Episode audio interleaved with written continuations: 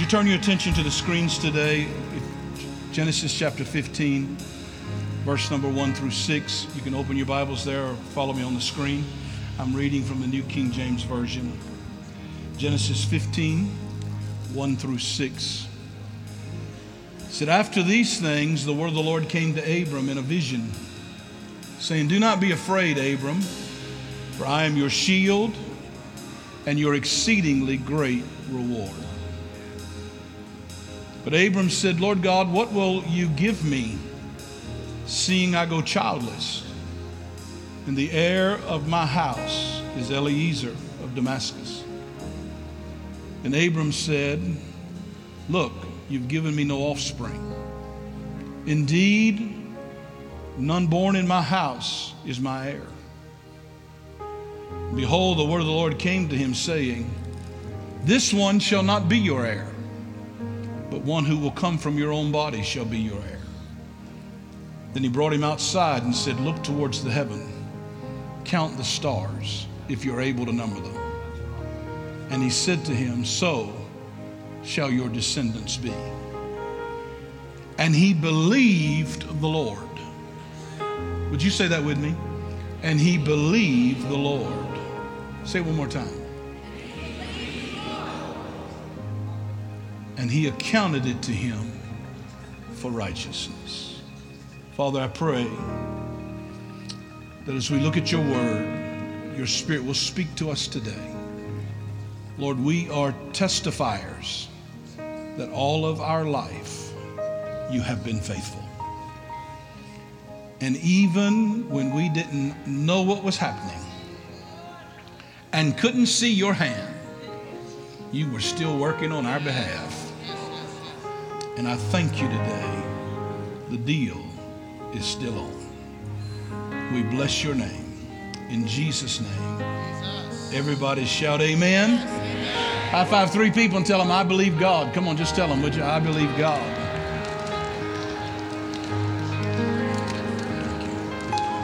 You can be seated. Thank you, worship team. Incredible.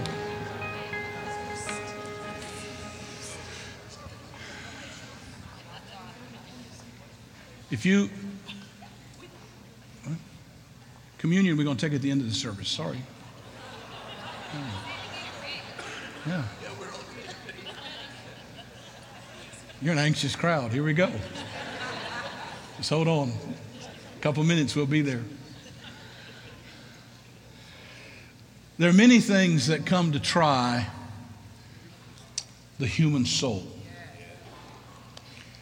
Probably one of the greatest things that try and test us, and particularly as believers, is something we all experience.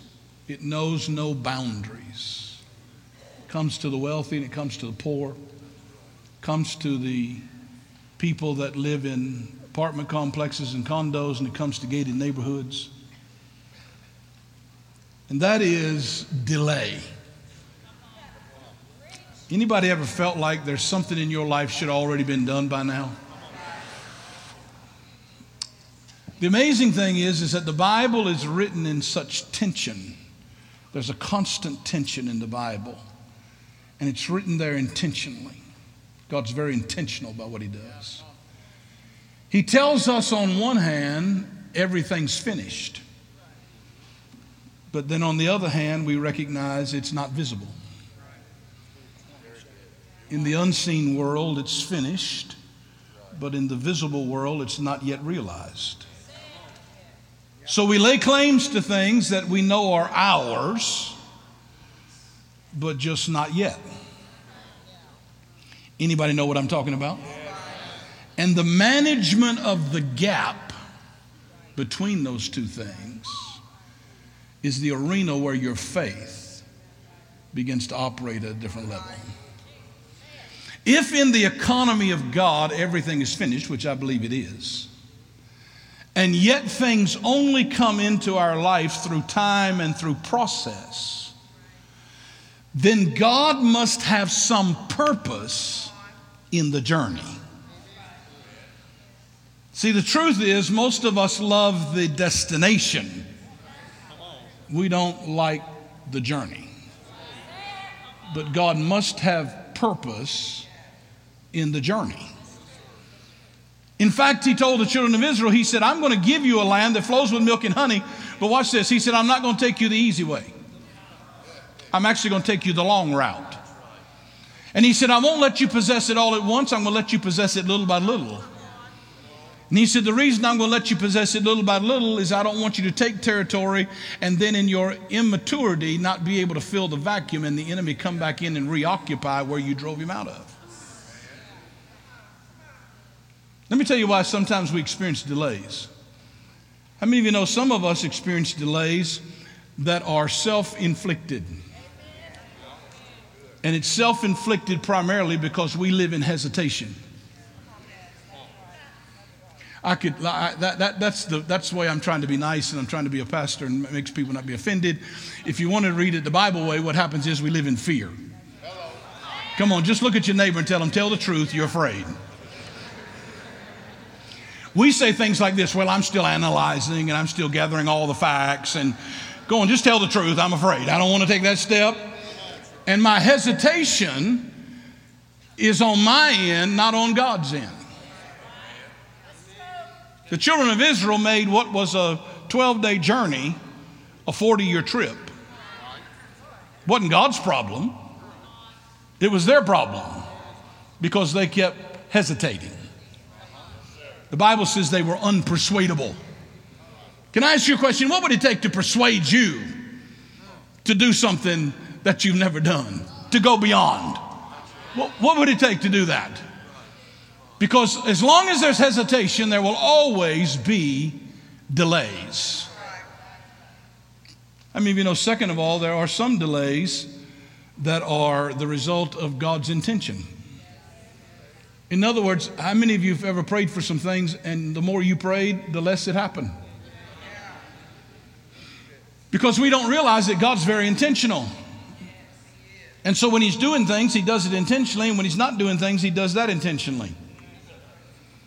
Because God understands a couple of things that we don't always understand, and that is this that if I didn't intentionally delay your arrival, you would spend your life in immaturity and you'd keep on being childish.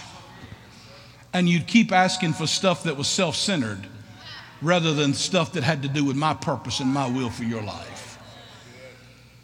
I mean, you know, sometimes your waiting eliminates some of the stuff you thought you had to have. Uh, I ain't got no help in here. Come on, huh? It just sort of purifies my prayer life. And then, thirdly, Sometimes our delays are because of distractions. Distractions. They're what the writer of Hebrews calls things that come, watch this, don't miss this. They are things that come to make us drift. Drift. Hebrews chapter 2, verse number 1, it says, May we pay a more careful attention to what we've heard so that we don't drift away. So we don't drift away. Can, can I suggest to you today, ladies and gentlemen, that some people are at a lower level of faith and it's not because all of a sudden something hit them.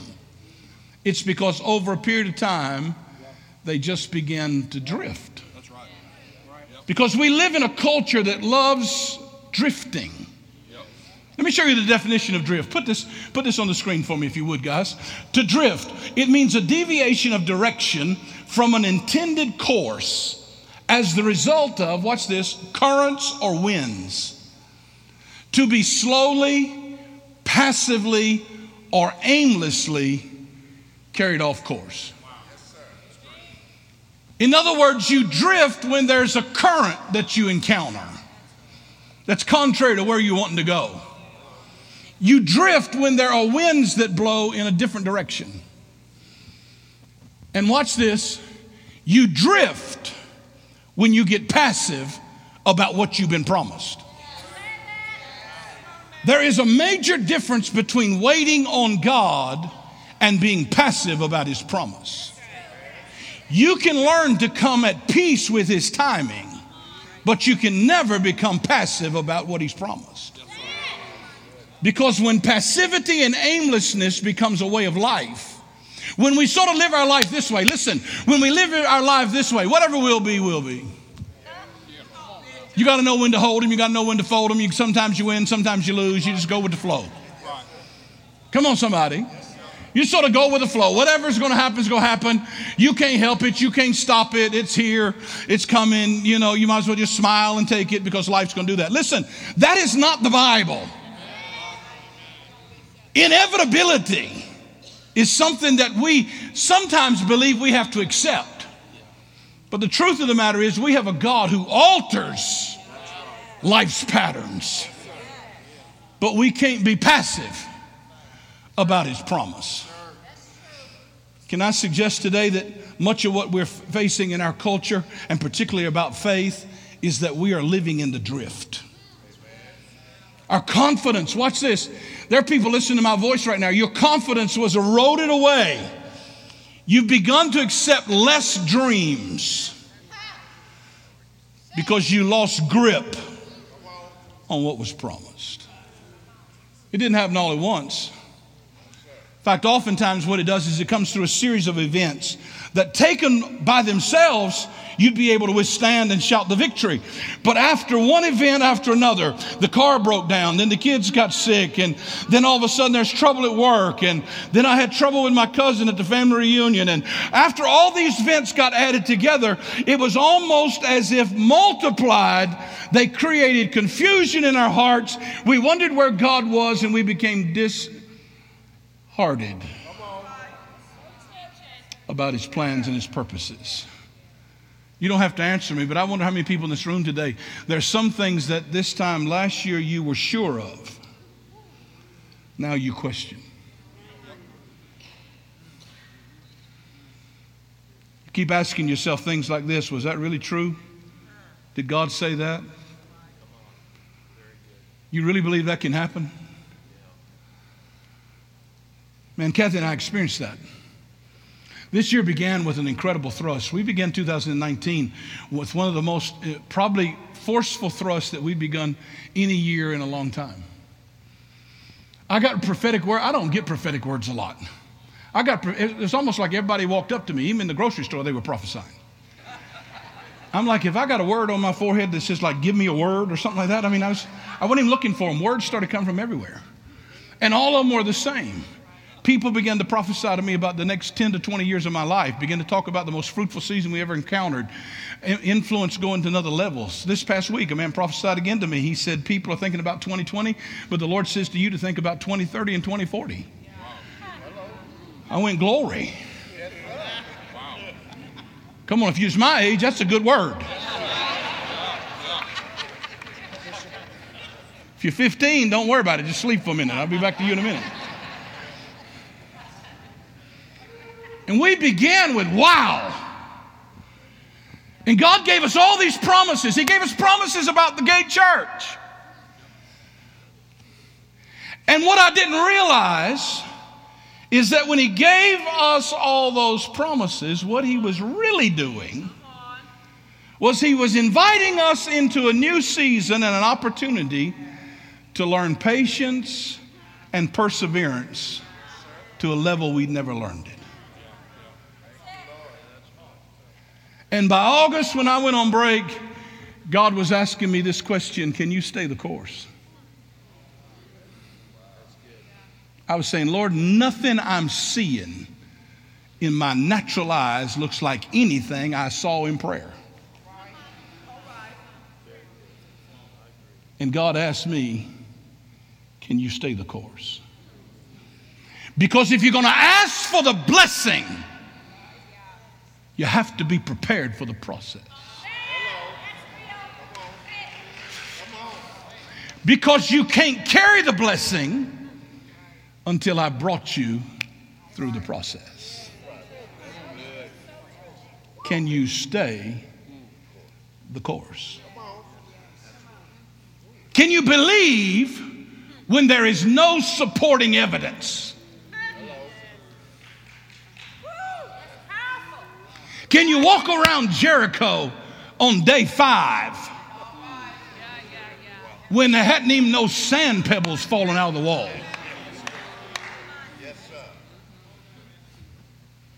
Can you stay the course? God reminded me that one of my assignments in this city is to constantly be a hope giver. And He said, I want you to help people learn how to find hope and find direction and keep their faith in an environment that is constantly trying to bring them into a drift. We talk about people being distracted by electronic devices. We live in the most distracted world ever because of electronic devices. I ought to have an amen somewhere. I mean, we have to remind people you can't drive and text at the same time. It's just not smart. People go, Kathy and I go out to restaurants and we never cease to be amazed. A husband and wife sitting at a table, paid, paid $30 for a plate of food, and they're both on their phones. Not even talking to each other. Why? Because we live in the most distracted society that man has ever known. What we don't realize is in those distractions, we are aimlessly and passively and subtly drifting from the things that really matter. God reminded me of the father of our faith. And he makes this great statement in Genesis 15 1. He begins it with these words after these things. I'm going to say it one more time. After these things, let that speak to you for a minute. Because how many of you know there's something yet to be said after the things that have caused you to drift, and after the things that caused you to question, and after the things that caused you to believe maybe this is never going to happen? See, what I had to realize is sometimes it's painful to be a visionary.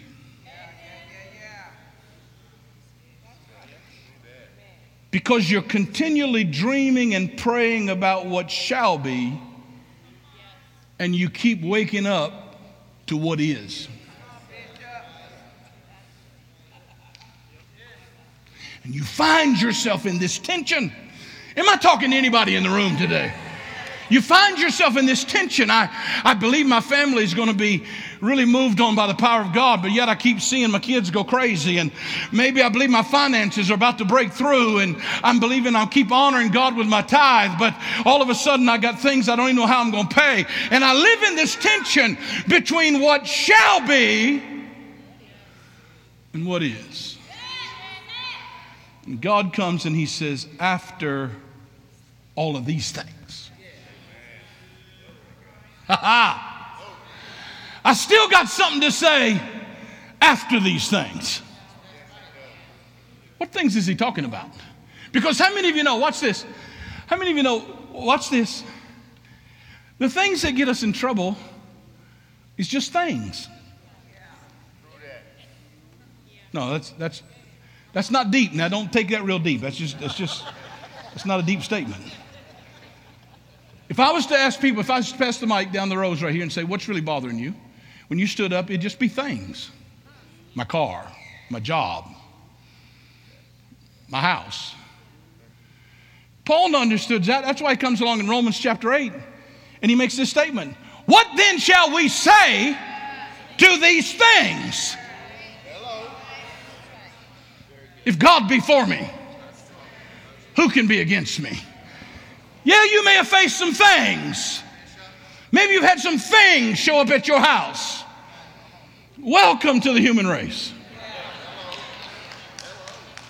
But after these things, after these things, what things is he talking about? Well, in Genesis 11 and 12, God has pulled Abraham out to be the father of faith. He said, I'm going to I'm to give you an heir I'm going to make you the father of, of a nation, and you the, actually uh, uh, through you the whole earth is going to be blessed. You're going to have just major number of descendants, and by the time we get to Genesis 15, it's been 15 years. And guess how many heirs he has?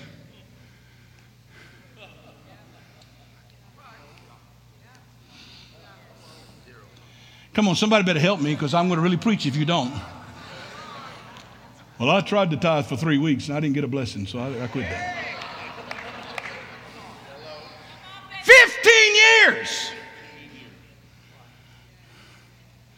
And in that 15 years, let me tell you what happened. Well, first of all, Abraham didn't understand all the instructions. God said to him, Leave your family, leave your kinfolks, go to a place I'm going to show you. And Abraham packs up his nephew, all his kids. He takes a journey with them. God finally goes, What part of that leave your kinfolks didn't you understand? Because here's what happened. See, he took Lot with him, and he ends up having Lot ends up getting in an argument with his herdsman. They get in a debate over who's going to be the wealthiest and who's going to have the most. And come on, it's like business partners. Ain't nobody going to help me, but it's like business partners. We're fussing over, well, you didn't give it, you didn't make enough investment. Well, I ought to get more reward. Finally, Abraham says, Look, let's stop this foolishness. First of all, you weren't even supposed to be with me. I now got a problem because God told me not to take you and you're here. I don't know if Abraham said that, but Tony would have said that. I, you wasn't even supposed to be here. So let's quit this argument. You take whatever you want. You take the choice land. You go wherever you want. Just leave me alone. Leave me where I'm at because watch this. If God's favor's on my life, I can get the worst land and still turn out all right. Hmm? So you know Lot, he takes his herdsman, he goes off and he takes the richest land. In the mean, also in the same time, there comes a famine in the middle of the land. Abraham has to flee down into Egypt, or at least he chooses to. He chooses to go to Egypt rather than trust God. He gets to Egypt, and the Pharaoh in Egypt wants to take his wife away from him as, to make him her, her, his wife. Abraham lies. Oh, somebody ought to be helping me because some of these things that are going on are revealing the reason for the process because I am favored, but my character's a mess. I'll sell my wife if it helps my own hide. That's what Abraham said. He said, uh, he said, Sarah, if I don't, if you don't tell him you're my sister, then he's going to kill me and take you. Thank God Pharaoh had more integrity than Abraham did. Because Pharaoh brought her back and said, Why didn't you tell me she was your wife? Shame on you. Many of you know it's really, it's really difficult when the world has to call out the church? We wonder why some blessings aren't falling. Sometimes it's because the world has to call out the character that's in the church.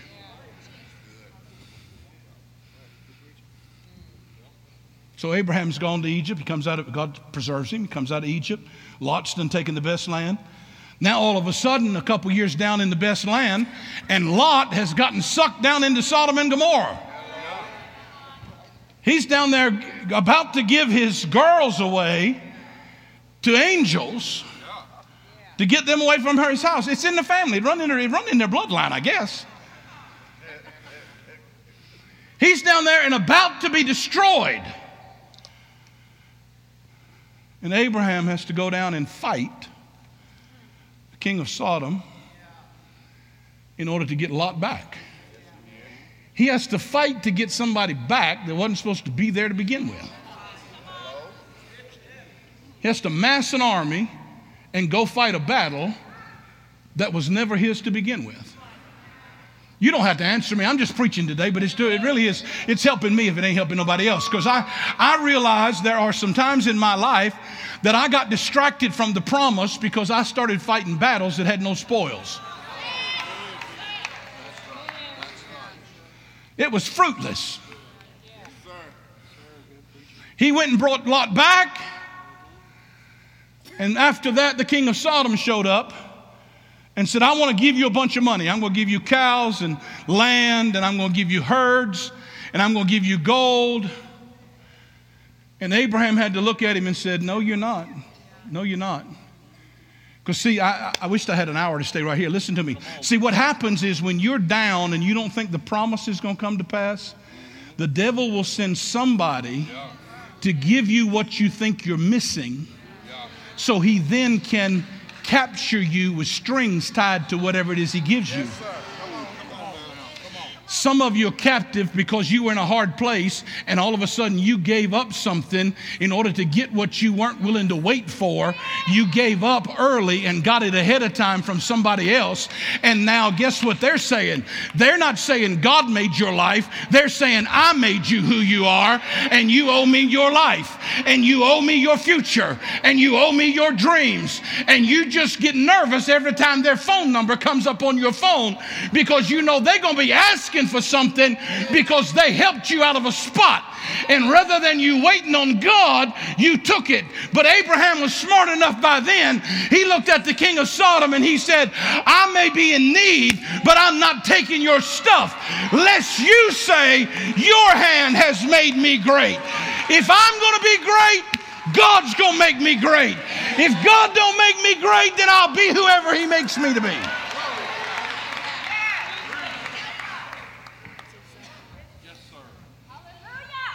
I know people that sold their convictions for a business deal.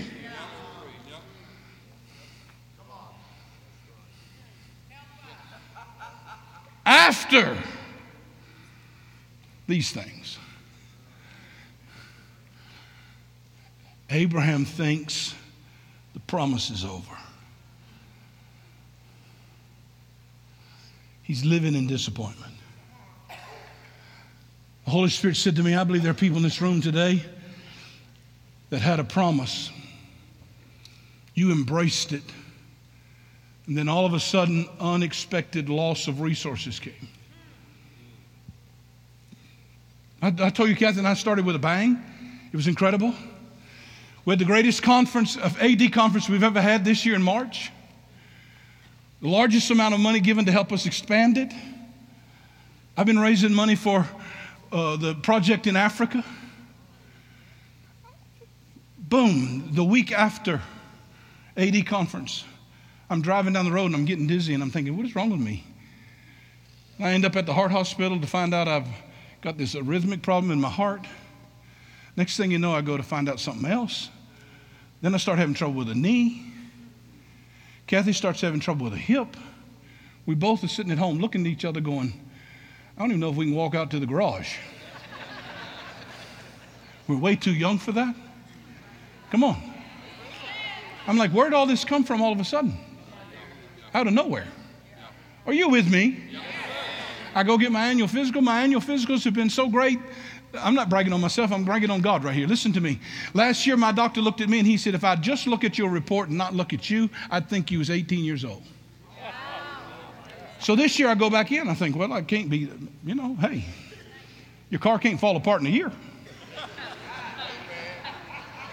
I go in, I go in two weeks ago for my annual physical, and he says to me, he says, "We've got some problems. I said, what's the problems? He said, I don't know.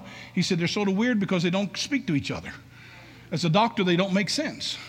So he said, I'm going to retest you for two things. So, so he runs, re, he retests me. I go back in this week, he tells me they have to take a cyst off my back. When they did, they had to cut into me. And the nurse, I asked her, I actually asked her when she did, I said, Are you mad today? Because I think I could have got less beaten on the street. She said, No, I'm not mad. I'm getting married this week. I said, Oh, that explains it. I started praying for him. Lord, I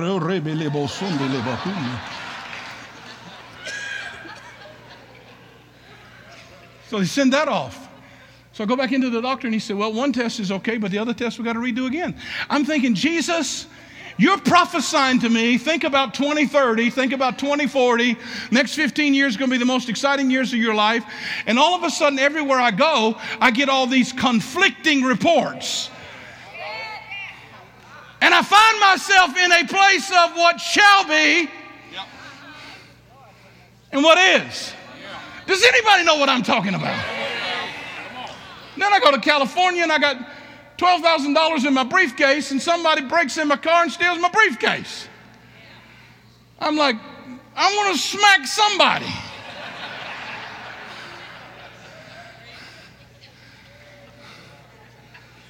Money was not even for just me. Do you know what I'm talking about? And the Lord says to me, after these things.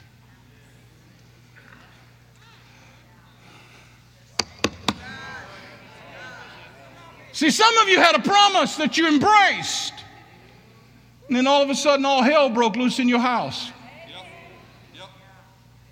You faced problems with your marriage, your kids, you had no anticipation of it coming. And you're like, where's this coming from? Your health was attacked. Your finances were attacked.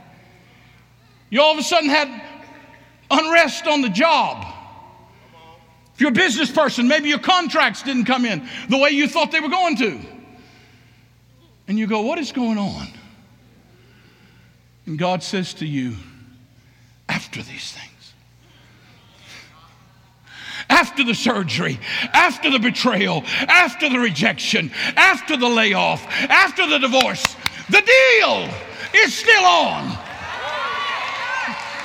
Because all of your life I've been faithful to you. There's never been a time when I did not have your interest in my heart, the Lord declares. I've been looking out for you, and everything is going to work together for your good. Oh, I wish somebody would help me shout for a minute. Somebody's got to stay the course.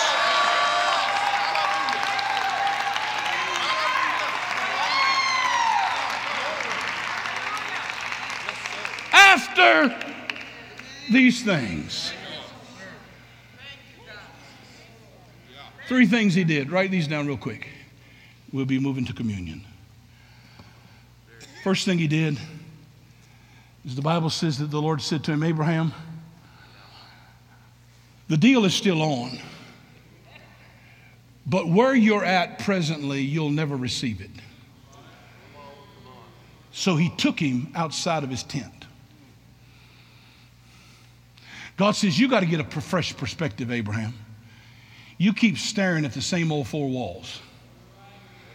You keep looking at a ceiling that you've built, not one I've built. God, that's a word for somebody. You came up with your own self imposed ceiling. God said, I didn't put that ceiling there. You've put it there. You're the one who said we can't afford it. God didn't say you couldn't afford it.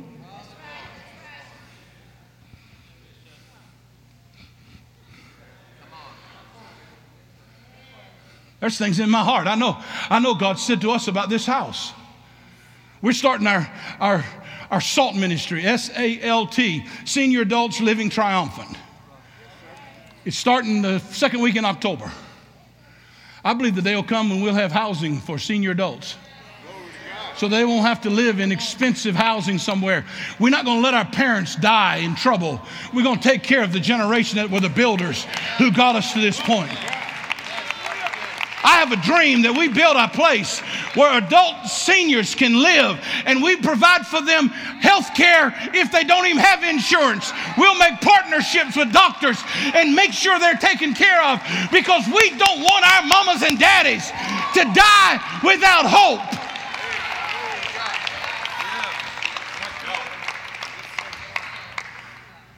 We keep saying, well, I don't know if you can afford that.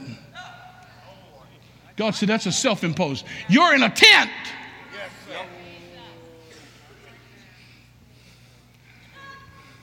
I had a meeting this past week with a man who said to me, he said, I was a preacher, and he said, I didn't do very well at all. He said, because I'm really an entrepreneur.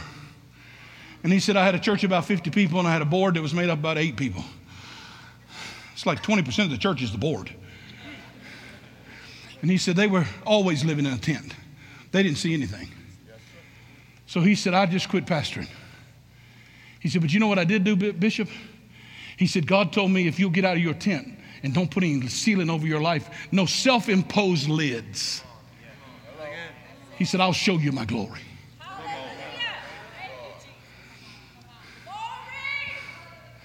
He said, I built 5,000 apartments.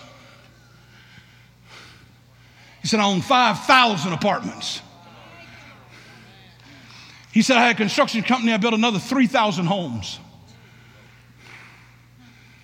He said, when the, he said, Donald Trump and I were friends, golfing partners, before he ever thought about running for president. He said, I had two airplanes that sit at my disposal, could go anywhere in the world. He said, it happened because I refuse to live in a tent. I don't know who I'm talking to today, but you need to quit judging God by your family history. And you need to start judging God by His Word. Don't judge God by your experience. Judge Him by His Word. He is able to do exceedingly, abundantly, beyond anything you could ever ask or think.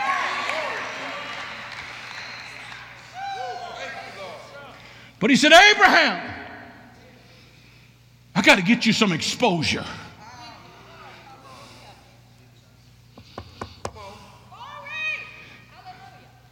Amanda and I was preaching. We were all, Pastor Ted was there, Kathy was there. We were preaching at a conference recently, and a lady came up to Amanda after I got done preaching.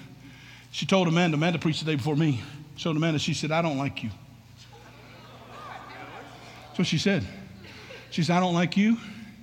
And she said, I don't like your dad.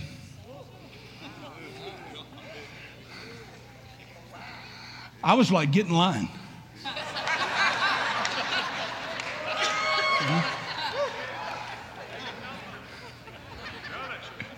But she said to Amanda, she said, The reason I don't like your dad and I don't like you is you're always preaching, making me change. And I'm tired of changing. I said, Oh, Jesus, I pray, let that anointing come on me everywhere. I pray I'm a divine agitator everywhere I go. Because if you're living below your privileges, I hope I stir you. I hope I offend you today. If you're living below your privileges, because it's time for the body of Christ to rise up and say, We are not under the devil's feet. We're the head and not the tail. We're above and not beneath. We're blessed when we come in and we're blessed when we go out. Somebody needs to shout after these things.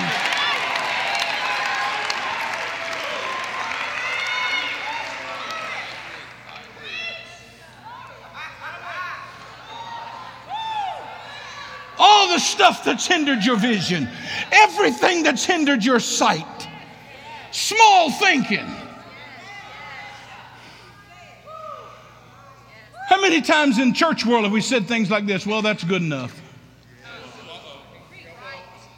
It's good enough just for the church. We bring our secondhand stuff from the house we don't want and donate it to the nursery. Come on, somebody.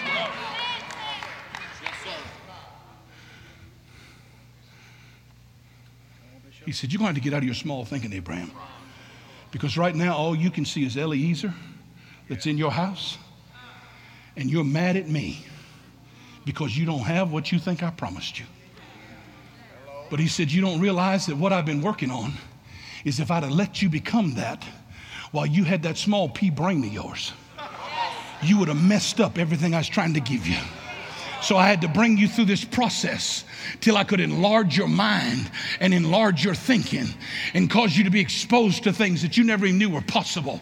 You had to see things built that you didn't even know could be built. You had to watch people receive miracles you didn't know existed. You had to be in an atmosphere of peace. Am I helping anybody in the building?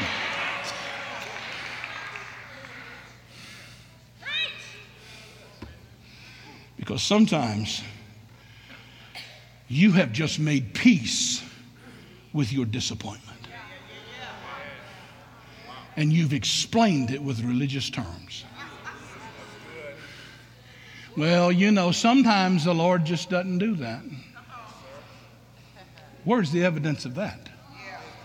Where's the evidence God never, never did what He said He was going to do? God may not have said what you added on to what He said. But He never has made a statement He didn't live up to. Because He's not a man that He should lie nor the Son of a Man that he should repent. The key for us today is not God's character is not on trial here. It's my character and my ability to stay the course, even in the midst of the conflict. Second thing was this. He said, Not only am I going to have to change your perspective, but I'm going to have to challenge you to believe there are things possible that at the moment you don't believe are possible. You're going to have to change what you believe is possible. What you believe is possible. The Bible says, and he believed God. Oh, friends, that's a whole message in itself. Listen, Abraham, you know what we do? We, we go, we watch somebody on television who says, if you, you know, if you turn three flips and send me a $20 bill, poverty will be broken off your life, debt's going to be broke off your life. You, you know it ain't. Stop that foolishness. Ordering water from the Jordan River and oil from Israel because it's more anointed. That's craziness. Can I be your pastor today? Just stop that. I don't know how many of you seen the Bob Newhart counseling little video. And he just basically says, Stop it! That's his counseling. The woman said, I feel like I'm going to die in a box. He said, Stop it! Anyway, that's I don't know how I got off there. Here's my point Abraham didn't turn flips. He didn't have to go and work something up. What happened was, in that moment, he went from a place of unbelief yes, to a place of saying, I'm going to trust you. Yes, I believe God. I don't know how. I don't know when. I don't even know where but I know who. I know what my mama couldn't do, what my partners in business couldn't do, what my preacher couldn't do. God can do. I know who I have believed. Abraham said, I believe God. If you don't get anything else I say, don't miss this. Everything in your life will move at the speed of trust. Ever how quickly you can trust Him is how fast things will happen in your life. Because everything moves at the speed of trust. Our faith is not in my circumstances changing. My faith is in the unchanging character of God. He never fails. He's never forsaken us. He said to Abraham, I'm the one that brought you out. I'm the one who made you the promise. I'm the one who made a way for you to get out all these things. And I will not die, let you die without fulfilling my word to you. Come on, team. Here's the last thing he said to him. He said, You're going to change your perspective. You're going to have to change what you believe is possible. And then here's where the passivity has to be dealt with.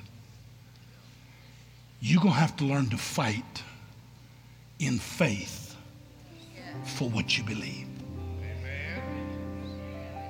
The Bible calls it contending. See, we live in a generation that doesn't want to contend for anything. We have a little hiccup in our marriage, we don't want to fight for it. We have a little trouble at work. We don't want to fight for our jobs. We get disappointed with a church. We don't know how to fight our way through our disappointment. So we disengage. So, see, Abraham was disappointed. So here's what he does. Watch this, watch this, watch this. Don't miss this. He says to God, Okay, I believe you. I believe you. But he said, I need a sign. I need a sign. Give, give me a sign. What's the sign that this is going to happen? I need a sign. Pastor Ted preached about this the other week in California. I need a sign. And God said to Abraham, You want a sign? hope, don't miss this. Abraham, you want a sign. Let me tell you what I want. I want a sacrifice. You won't get your sign till I get your sacrifice.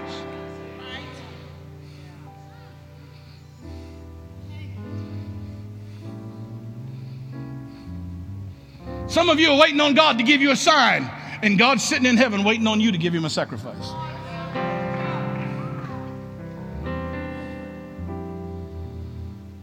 So here's what Abraham did he took the animals, he split them in half, and he laid them out on the ground. If you read the rest of that chapter, here's what it says. And he sat there, waiting on a sign. And there was no evidence but Abraham stayed at his sacrifice. Because faith is the evidence of things that's hoped for. It's the substance of things hoped for, it's the evidence of things not yet seen. Abraham stood there at his sacrifice. And watch this. Here's the important part. The Bible says, and while his sacrifice was laying before God, vultures began to gather. Vultures begin to gather and they begin to come and want to take his sacrifice and eat it up and take it away. The vultures have come to your house.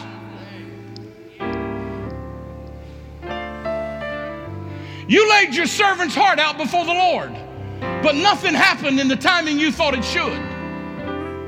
And so now, rather than keeping your sacrifice there, You've just withdrawn.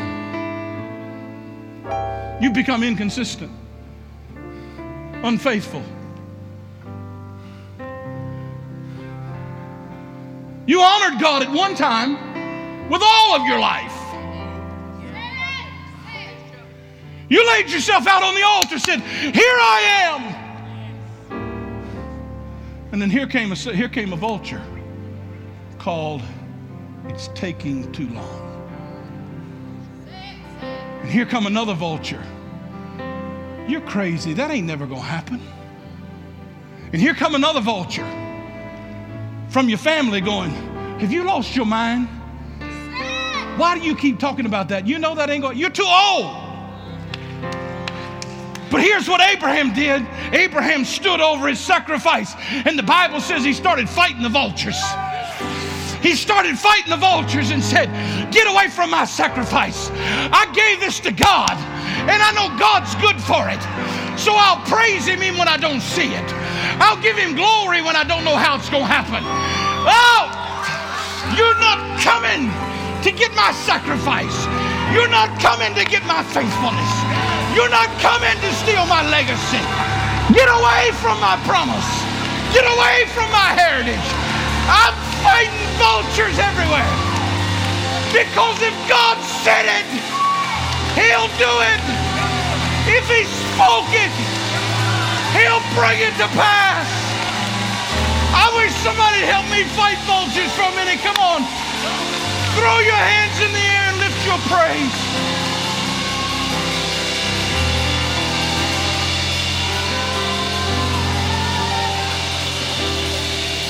my life faithful. Listen, stand with me, would you? We're getting ready to receive communion. Listen.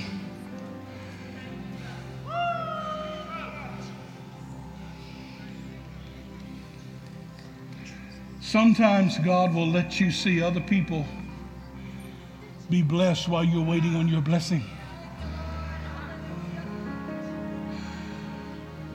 And it makes you frustrated because you know they're not even being as faithful as you are.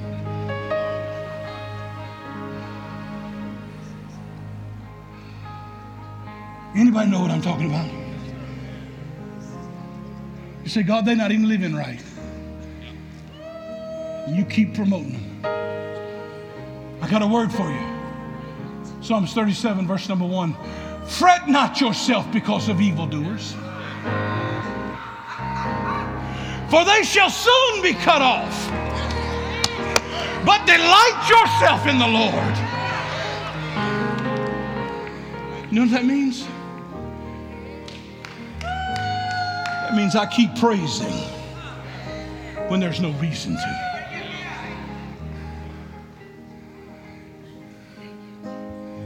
The angel showed up at Mary's place and said, Mary, you're going to have a baby because you're highly favored. Watch this. She wasn't favored because she gave birth to Jesus.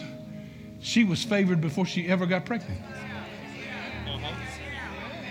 It's not what you do that makes you favored, who you are. But she hadn't birthed nothing. She had birthed nothing. And here's what Luke 1 says. Here's what she did. She hadn't given birth to anything. She hadn't even shown. And she said,